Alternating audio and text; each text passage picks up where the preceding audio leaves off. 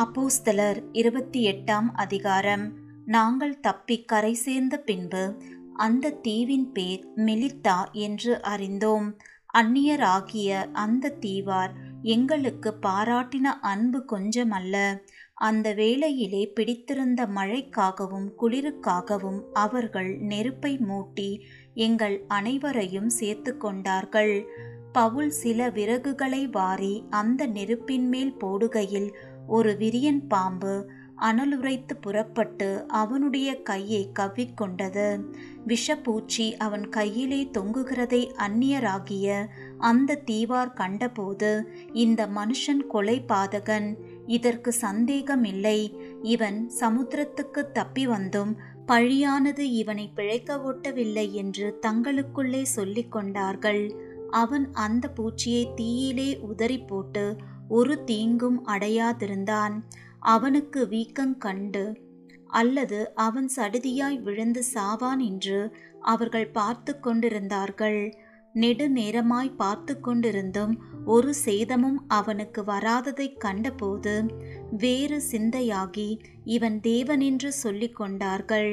தீவுக்கு முதலாளி ஆகிய புபிலியு என்னும் பேர் கொண்டவனுடைய நிலங்கள் அந்த இடத்திற்கு சமீபமாயிருந்தது. அவன் எங்களை ஏற்றுக்கொண்டு மூன்று நாள் பட்சமாய் விசாரித்தான். புபிலியுவினுடைய தகப்பன் ஜுரத்தினாலும் இரத்த பேதியினாலும் வருத்தப்பட்டு கிடந்தான். பவுல் அவனிடத்திற்கு போய் ஜெபம் பண்ணி அவன் மேல் கைகளை வைத்து அவனை குணமாக்கினான். இது நடந்த பின்பு தீவிலே இருந்த மற்ற வியாதிக்காரரும் வந்து குணமாக்கப்பட்டார்கள்.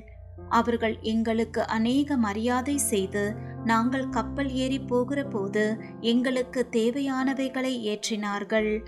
மூன்று மாதம் சென்ற பின்பு அந்த தீவிலே மழைக்காலத்திற்கு தங்கியிருந்த மிதுனம் என்னும் அடையாளமுடைய அலெக்சந்தரியா பட்டணத்து கப்பலிலே நாங்கள் ஏறி புறப்பட்டு சீரகூசா பட்டணத்தை சேர்ந்து அங்கே மூன்று நாள் தங்கினோம்.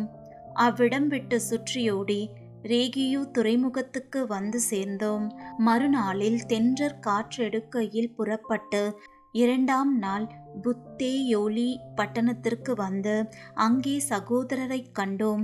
அவர்கள் எங்களை ஏழு நாள் தங்களிடத்தில் இருக்கும்படி வேண்டிக் கொண்டார்கள். அந்தபடி நாங்கள் இருந்து பின்பு ரோமாபூரிக்கு போனோம். அவ்விடத்தில் உள்ள சகோதரர்கள் நாங்கள் வருகிற செய்தியை கேள்விப்பட்டு சிலர் அப்பியுபுரம் வரைக்கும் சிலர் மூன்று சத்திரம் வரைக்கும் எங்களுக்கு எதிர்கொண்டு வந்தார்கள். அவர்களை பவுல் கண்டு தேவனை ஸ்தோத்தரித்து தைரியம் அடைந்தான். நாங்கள் ரோமாபுரியில் சேர்ந்தபோது நூற்றுக்கு அதிபதி தன் காவலில் இருந்தவர்களை சேனாபதியினிடத்தில் ஒப்பு கொடுத்தான் அப்பொழுது பவுல் தன்னை காத்திருக்கிற சேவகனுடைய தனிந்து குடியிருக்கும்படி உத்தரவு பெற்று கொண்டான் மூன்று நாளைக்கு பின்பு பவுல் யூதரில் பிரதான மாணவர்களை வரவழைத்தான். அவர்கள் கூடி வந்திருந்த போது அவன் அவர்களை நோக்கி சகோதரரே நம்முடைய ஜனங்களுக்கும் நம்முடைய முன்னோர்களின் முறைமைகளுக்கும் விரோதமானதொன்றையும் நான் செய்யாமல் இருந்தும் கட்டப்பட்டவனாக எருசலேமில் இருந்து ரோமர் கைகளில் ஒப்புக்கொடுக்கப்பட்டேன்.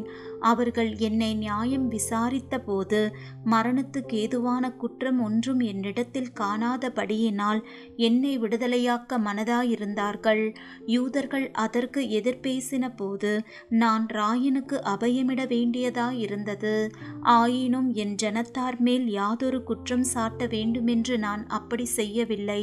இந்த காரியத்தின் நிமித்தமே உங்களை காணவும் உங்களுடனே பேசவும் உங்களை அழைப்பித்தேன். இஸ்ரவேலுடைய நம்பிக்கைக்காகவே இந்த சங்கிலியால் கட்டப்பட்டிருக்கிறேன் என்றான். அதற்கு அவர்கள் உன்னை குறித்து யூதேயாவிலிருந்து எங்களுக்கு காகிதம் வரவும் இல்லை. வந்த சகோதரரில் ஒருவனும் உன் பேரில் ஒரு பொல்லாங்கை அறிவித்ததும் இல்லை. அதை பற்றி பேசினதும் இல்லை. எங்கும் இந்த மதபேதத்துக்கு விரோதமாய் பேசுகிறதாக நாங்கள் அறிந்திருக்கிறபடியால் இதை குறித்து உன்னுடைய அபிப்பிராயம் என்னவென்று கேட்டறிய விரும்புகிறோம் என்றார்கள். அதற்காக அவர்கள் ஒரு நாளை குறித்து அநேகம் பேர் அவன் தங்கியிருந்த வீட்டிற்கு அவனிடத்தில் வந்தார்கள்.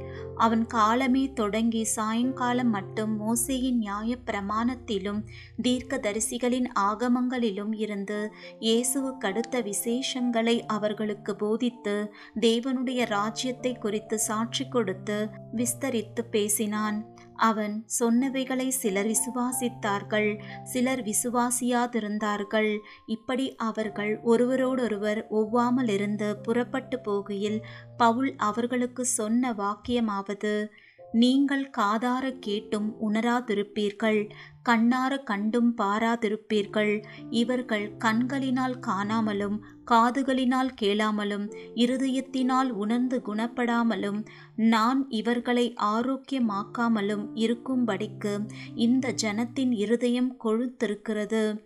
காதுகளினால் மந்தமாய் கேட்டு தங்கள் கண்களை மூடிக்கொண்டார்கள் என்று இந்த ஜனத்தினிடத்தில் போய் சொல்லு என்பதை பரிசுத்த ஆவி ஏசாயா தீர்க்கதரிசியை கொண்டு நம்முடைய பிதாக்களுடனே நன்றாய் சொல்லியிருக்கிறார்.